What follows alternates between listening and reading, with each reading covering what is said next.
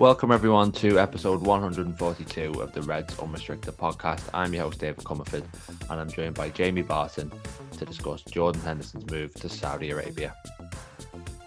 This podcast is part of the Big Heads Media Podcast Network. Go to bigheadsmedia.com for more great podcasts. Last week we talked about Fabinho's imminent exit and the reports that Henderson wanted to join him in the Saudi Pro League. Um, Al Ettifaq, who was obviously managed by uh, Steven Gerrard, and I predicted at the time that Henderson would actually end up staying at Liverpool. Um, but earlier this week, it was reported that a fee of 12 million had been agreed between the two clubs. Um, and then on Saturday, there was a report from James Pearce in the Athletic that Henderson had undergone his medical um, in Manchester. So every indication is that this move is about to go through. So we thought we'd do a full episode uh, talking about this transfer and how Liverpool responds. Slightly different focus points um, from us t- compared to last week. Um, we couldn't really sort of let the the captain go without kind of devoting a full a full sort of 30 minutes or so to um discussing his departure. Um I want to start Jamie by talking about the um sort of the hypocrisy of Henderson moving to Saudi Arabia, let's say. Um I sort of debated whether we should do this or not, purely on the basis that, you know, uh, given that I'm not a member of the LGBT community, um, obviously, you know, I support them wholeheartedly, but sometimes you, you don't want to necessarily try and make points on people's behalf. However, I think I, I have sort of read um, a couple of articles and I'll, I'm going to share a couple of snippets from those as well. And I just I do think it's important that we that we get into it and that we don't overlook it um, because a lot of Liverpool fans sort of hurting right now because of that. Um, so if we just start by kind of outlining what um, the sort of conditions are for the LGBT community in Saudi Arabia. Um, so basically, according to a report from uh, Human Rights Watch um, earlier this year, Saudi Arabia has no written laws concerning sexual orientation or gender identity, but judges use principles of uncodified Islamic law to sanction people suspected of committing sexual relations outside marriage, including adultery, extramarital, and homosexual sex. If individuals are engaging in such relationships online, judges and prosecutors utilize vague provisions of the country's anti cybercrime law that criminalize online activity impinging on quote public order, religious values, public public morals, and privacy. So that is basically the the country that Henderson is moving to. Contrast that to what he said um, ahead of a game in 2021. I think it was in Liverpool's program. He said, I believe when you see something that's clearly wrong and makes another human being feel excluded, you should stand shoulder to shoulder with them. You also have a responsibility to educate yourself better around the challenges they experience. That's where my own position on homophobia in football is rooted. Before I'm a footballer, I'm a parent, husband, a son, a brother, and a friend to the people in my life who matter so much to me. The idea that any of them would feel excluded from playing or attending a football match simply for being and identifying who they are blows my mind. So basically, we've got Henderson who has made himself an ally of the community, um, betraying that trust. Um, so, like I said um, a couple of moments ago, I've read, you know, a couple of articles from sort of journalists uh, and uh, members of the community talking about why they feel betrayed. Um, and just want to share a couple of snippets. Um, Caoimhe O'Neill from the Athletic said, um, Henderson said he understood how we felt and he wanted to be one of the people driving the change to make our lives easier, to be an ally. He wanted to make people feel like they belong not just to Anfield, but far beyond. And he did. Um, she mentions in the piece how she's sort of, she'd be going to Anfield with her girlfriend and she'd feel sort of worried about sort of holding hands for, for the reaction that it would have. Um, and obviously saying there that there was a, there had been a sense of belonging, and Henderson's undone so much uh, of the good work that he has done. Um, and there was also a Twitter account called "And Could He Play?" Uh, that shared an article about it. Um, quite an important point here too. By choosing to take the millions of Saudi Arabia, Jordan Henderson is playing right into the hands of the very worst people. He's effectively saying that he didn't believe what he said because his beliefs weren't strong enough to stand up to the cash. Um, So just a couple of things to finish on this one, and then I'll bring you in, Jamie. Um, the reason that we're talking about this from Henderson's standpoint, not from um, Steven Gerrard, Robbie Fowler, Fabinho, Roberto Firmino, is because Henderson went out of his way to take on responsibility to that community when he um, when he wrote things like he did earlier, and basically he's abdicated that responsibility now. So I think that's why it's extra prominent. He is also obviously the Liverpool captain too, um, and it feels as if there's sort of an extra onus on him because of that to embody the values of the club. Um, so I wanted to say that. I also want to say that I think it's been, without getting into it too much, it's it's certainly been a week that, or or a couple of weeks that I've sort of emphasised really why you can't really have any footballers as role models. Unfortunately, I think a lot of people who did previously idolise Jordan Henderson, um, are sort of really, you know, struggling with this as well. Obviously, in a, in a less significant way, but yeah. Jamie, I mean, what do you make of, of Henderson's decision to to go to a country where, as we saw from that snippet earlier, you know, the LGBT community is oppressed in light of everything that he, he has said and done previously. Yeah, I mean, absolutely. What you've touched on, the, the, the hypocrisy is is the element that stands out to me, and so obviously, I personally have a lot of issues with with anyone, Fabinho, Firmino, Gerrard, whoever, uh, uh, playing and, and managing in that league. I've seen a lot of kind of whataboutery, I think, on on social media, particularly a kind of the the argument that uh, that uh, members of the LGBTQ plus community have it very difficult here in the UK, and that is very true. That is, the, the, I don't think anyone's going to deny that. But it is, as people like Caoimhe O'Neill have touched on, it is a completely different level in, in Saudi Arabia. And so I know that she kind of expressed the, the concern that she wouldn't be able to go and support uh, a Saudi Arabian team in Saudi Arabia if she wanted to go with her girlfriend. That's just not an option. And obviously, in the UK, it, it, it, it can be very difficult for people, but it's, as I say, it's a completely different level. The thing, the thing that that really stands out to me and really concerns me and makes me honestly feel quite depressed about the whole situation is is the next the next Jordan Henderson or the next who we thought Jordan Henderson was, who sees these kind of issues, and I and I I believe that Henderson. I don't think he was lying in in what he said before. I just think that's been overtaken by by the money. And so the next the next Jordan Henderson who wants to speak out on something like this, are they thinking, well, I was going to, but there is a chance I might want to play in Saudi Arabia in the future. And do I do I want to kind of lock myself out of that? I've seen what happened to Henderson, the backlash that that he got maybe I just kind of keep quiet on this one and and and ride it out and, and try not to speak up in case it jeopardizes any potential potential future move. And that I find deeply deeply depressing. It's it's something that we've seen a lot with um, with with gay footballers coming out in in kind of major leagues in the UK. The backlash that that they have often got uh, on on social media and particularly in in mainstream media, looking kind of backwards a few years um, that's the reason, presumably, that that more kind of gay or LGBTQ plus footballers don't speak out and come out and and, and talk about their their personal lives and that that ability to not speak your mind because of the fear of the backlash when something might happen in the future, I find that very, very depressing, to be honest with you. Yeah, I think, I mean, first of all, the point you make about everything is is by degrees. So, you know, no one is pretending that the UK is sort of a complete safe haven by any means, but we do sometimes lose that perspective with, like you you mentioned, all, all this, you know, what aboutism basically.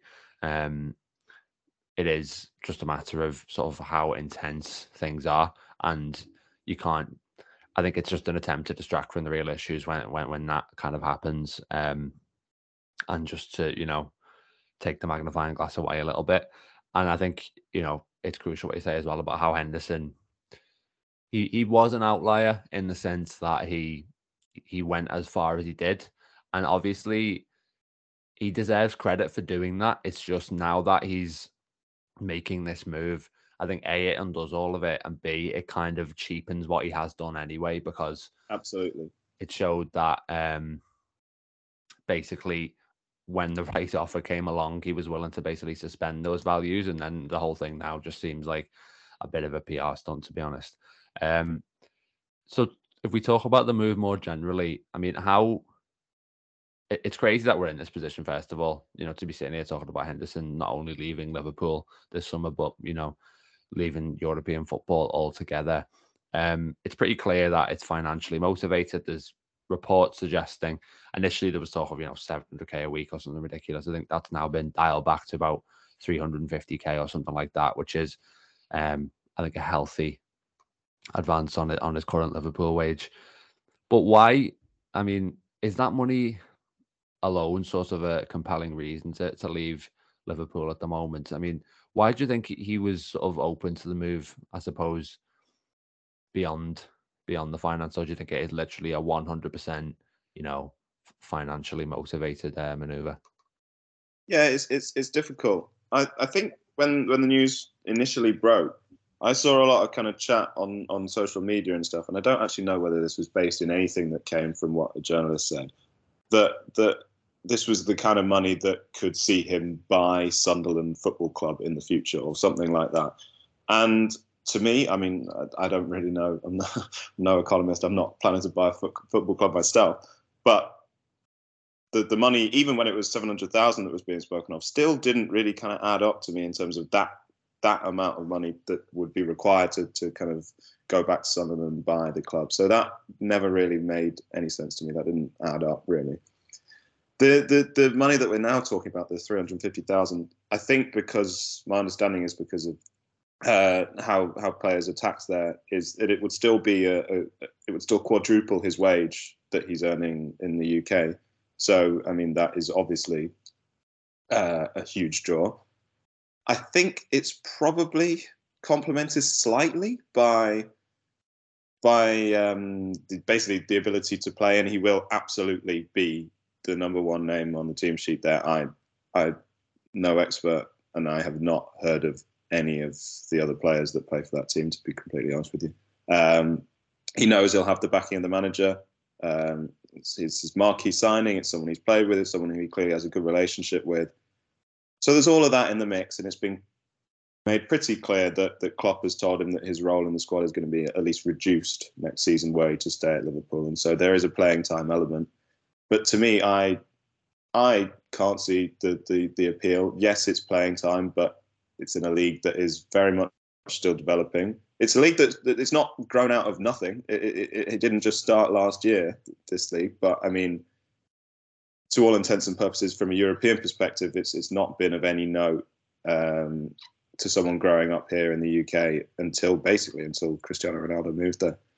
Um, and so the playing time thing doesn't really stack up for me because yes, you're playing, but is is it really kind of any kind of competition that you would have been interested in before the money was introduced? So I'm still in shock. I still don't understand it. I I, I think it just ends up with the money for me. I think that's basically really the only thing that can kind of kind of motivate this move.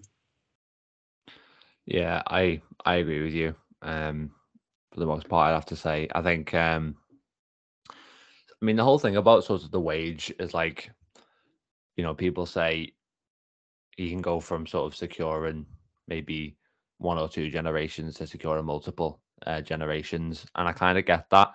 In for kind of his immediate uh, future, I think, you know, I don't necessarily have any sympathy for a footballer moving to quadruple their wage when when their wage is you know astronomically high anyway, and the lifestyle that they can enjoy is kind of beyond what most of us could conceive of, yeah. regardless, basically. Um, and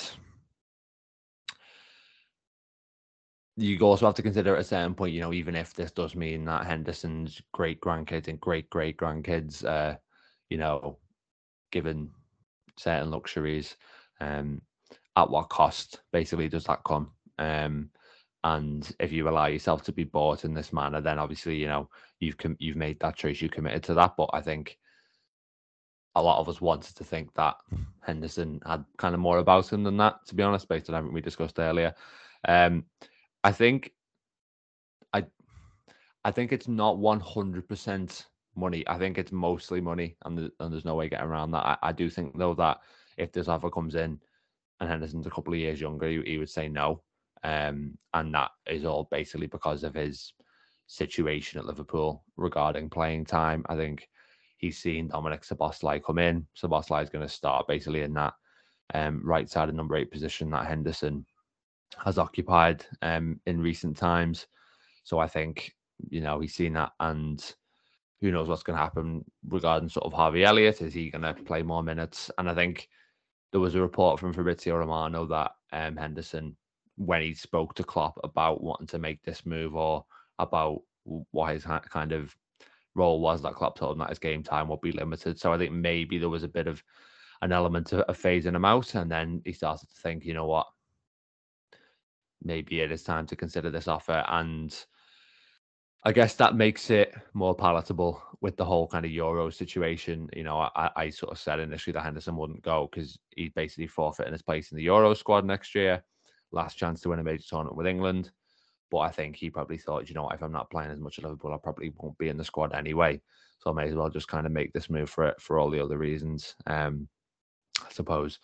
So we're going to talk a bit about kind of um, the sporting side of things, whether it was um, a mistake to kind of to keep him as long as Liverpool did, what Liverpool do now.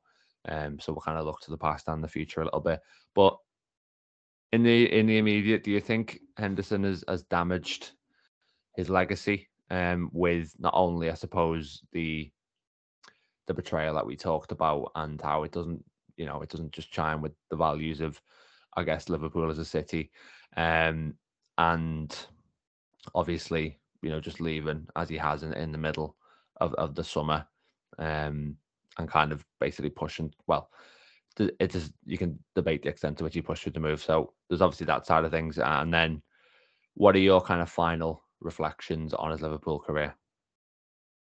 Yeah, I think I think it does damage his like damage his legacy. I think obviously what we touched on with with the LGBTQ angle and, and the, the, the how hurt that community and, and people even beyond that community feel. I think that is impossible to get away from. I also think from a from a sporting perspective, it it paints what happened in, in 2021 in, in a new light with his with his new deal.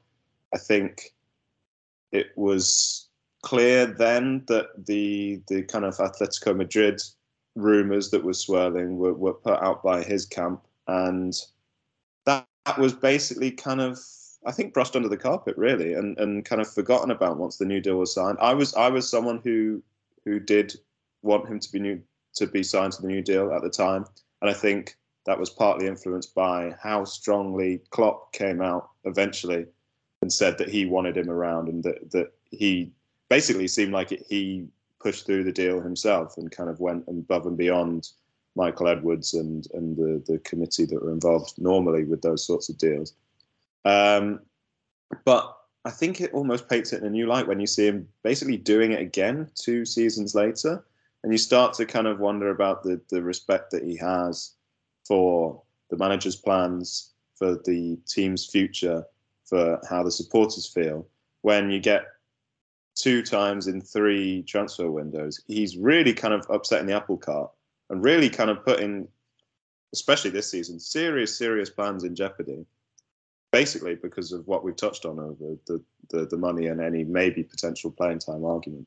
And so that really does kind of tarnish his reputation, I think.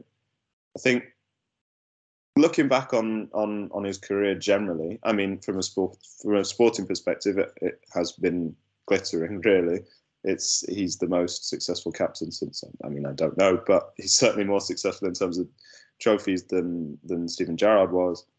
Um, I think he's been, aside from what I touched on, a, a fantastic uh, leader in the dressing room. It's clear that everyone looked up to him. The kind of systems that were in place where players would go to him or to Milner rather than going to the manager when they had issues I'm sure made Klopp's life a whole lot easier, and I'm sure he's very thankful for that.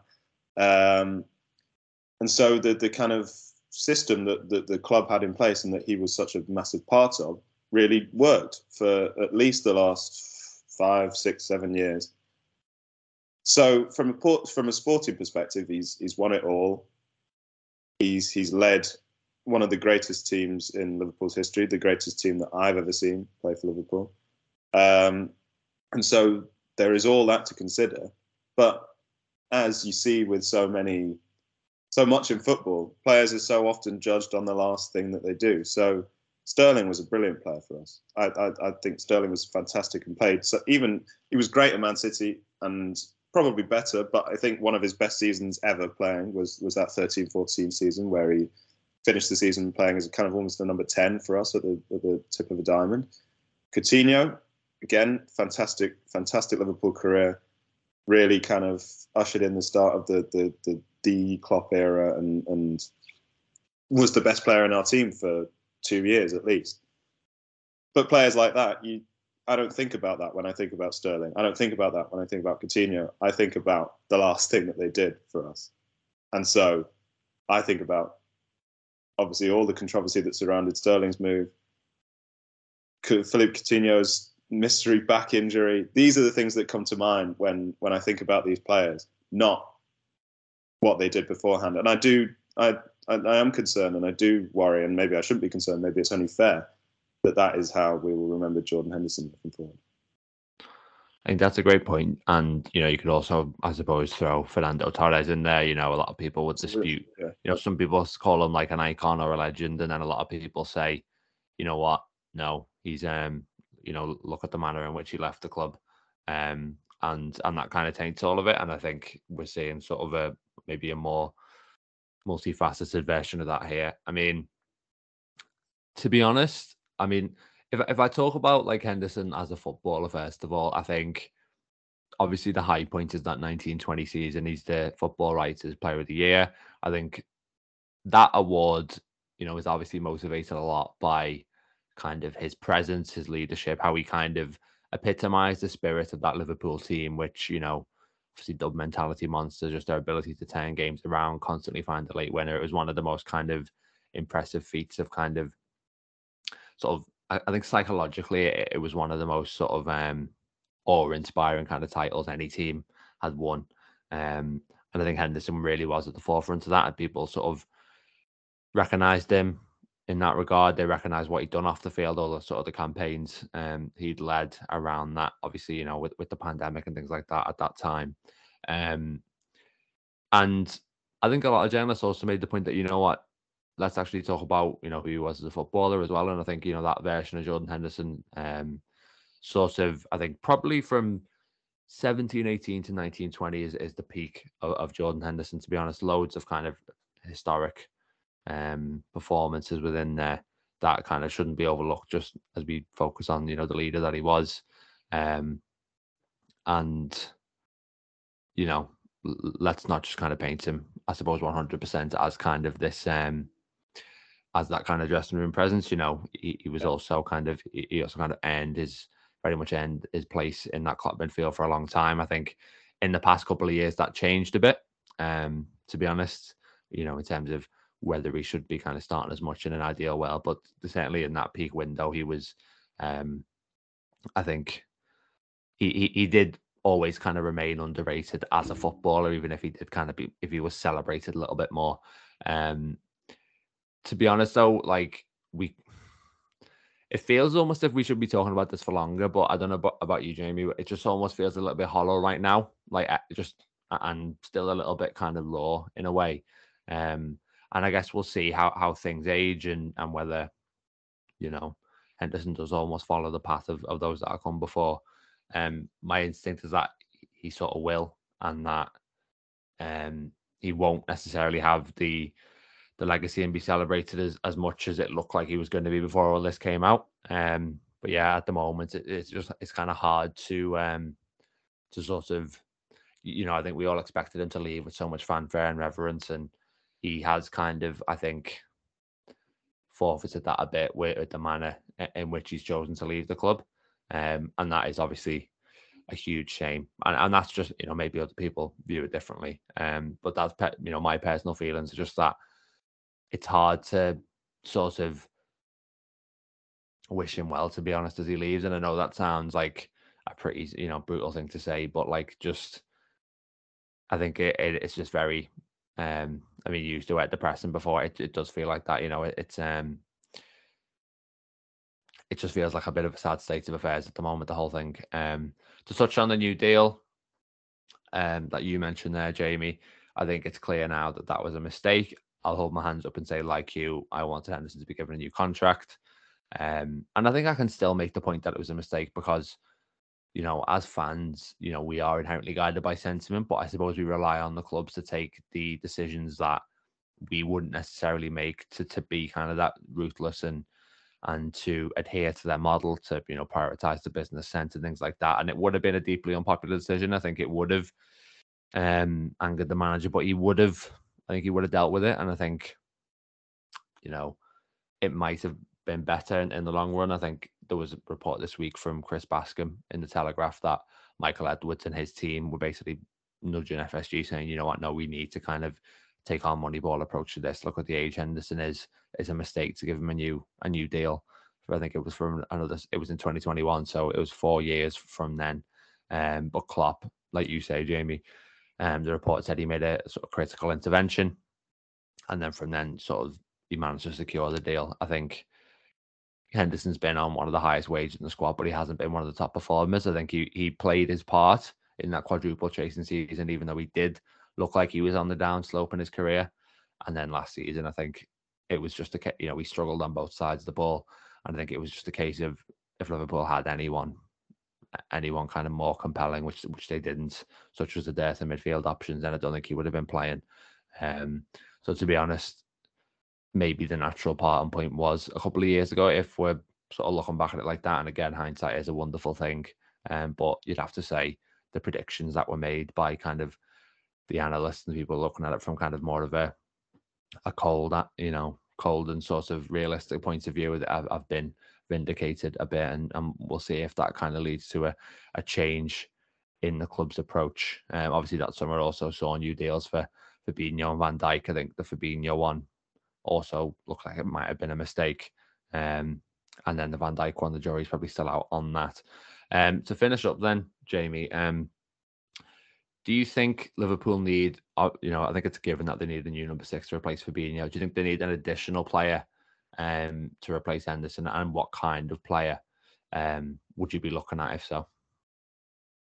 Yeah, I think they do. And I think it's easy to look at where Henderson played last season and and kind of jump to to the conclusion that oh well he was playing this kind of especially at the end of the season this kind of right right-sided eight in a, in a in a box midfield. It's easy to kind of see that and and jump to the conclusion. Well, that guy left. We need a new player who can play in that position. I don't think that's the case. I think that's already been signed in in Dominic Szoboszlai, as you as you touched on earlier. And I think uh, to me, Harvey Elliott looks a far better fit than than Henderson to, to play there as the kind of second second choice. So I think we're covered in that area. I think what's really interesting is whether in a in a parallel universe where all of this stuff with Fabinho comes out before it came out about Jordan Henderson, whether Henderson kind of thinks about sticking around and and and staying as the kind of the the backup number six, or even the start probably start starting number six at least at the beginning of the season uh, away at Chelsea. That obviously didn't happen. It, it happened the way around that it did, and so both seemingly clearly on their way out. But to me, the the hole that that leaves is is another number six. I don't think we have anyone who who is capable of playing there, or at least starting there at the beginning of the season. I think Bajcetic is the man who I'd look at going forward. Um, but one, he's very young, he's very raw, and two, he's still injured. So that's obviously not a goer for the beginning of the season. So I think the way I look at it is we need to two number sixes, two players who can play that role. And and I'm not the first one to say it, it should be uh, someone who we can develop, a Lavia, for example, and also someone who can come in and, and play that first game and play the first six months of the season, whatever. Who that is is obviously far far trickier, and so I'm no scout, um, and it's very difficult to touch on on who that would be. Just just taking kind of and it's not the best metric, but if you're trying to sign someone who's proven, then you'd expect them to cost quite a lot. So just taking Transfermarkt, top uh, defensive midfielders, the first nine are, I think are basically unachievable. That's Rice, Rodri, Tchouameni, Enzo Fernandez, Caicedo, Kimmich, maybe, but probably not. Guimaraes, Ugarte, and Tonali. And so they're all kind of not going to happen. The next one, number 10, is Amadou Onana, which gives you a sense of the kind of the, the, the quality that is available beyond those initial nine, those big nine. And then, the, I mean, number 11 is Fabinho. So you're left in a really tricky position in terms of who that player is when you're trying to sign, and, sign an established established player who's going to come in and fill that position straight away. The the names that have been mentioned, none of them thrill me. I don't think I'm alone in that. Uh, of of what we've heard, maybe Sofyan Amrabat is is the one, um, alongside someone like a Lavia. Uh, there's talk of Florentino Luis, but without having seen the player too much, I'm wary of spending the kind of money that's being talked about for him uh, on a position where I think and I hope Bajcetic within two years' time should be our kind of starter there. And so the kind of money that's been talked about, Amrabat, kind of 25, 30, 35 million, seems far more reasonable. 26 years old, so you think maybe in two, three years' time he'd be kind of coming off the tail end of his peak, and then by Bajcetic could step in there. And so that makes far more sense to me than kind of spending 70 odd million on the names we're being talked about. Doucouré seems like a very interesting player, but 70 million sounds like crazy money to me. And so that's where I kind of fall. But it's it, it's I'm not the first person to say that that idea doesn't really thrill me, but it seems like the most kind of pragmatic approach to the problem. Yeah, and we'll we'll certainly obviously do um, a full podcast looking at kind of the the player that Liverpool bring in um, in that defensive midfield, or whether it is you know Cheick Doucouré, looks like um, one of the favourites at the moment as we record this. Um, I think um, that Liverpool can actually get away without replacing Henderson with only signing one more midfielder. Um, and I completely understand the inclination to to bring in an additional one. I think we've obviously seen last season even ten midfielders wasn't enough um, to get us through the whole season. But you know, and, and and in fairness, I think it would be sort of if you count um, Arthur, if you count um, the three players who left as free agents, if you count um, Carvalho's gone out on loan, and then Fabinho and Henderson. I mean, what's that? I mean, that is that sort of is that seven midfielders leaving, um, and then you'd only be bringing three in to replace them. On paper, it sounds like a bit, you know, it sounds dangerous, but I think we can get away with it. And I think it's because we need to adjust to having players who are actually going to be available, to be honest. Um, Man City, you look at their squad, they've currently got, I think, six midfielders, and, and two of those uh, are Foden and Bernardo Silva, who some people would maybe classify as wingers.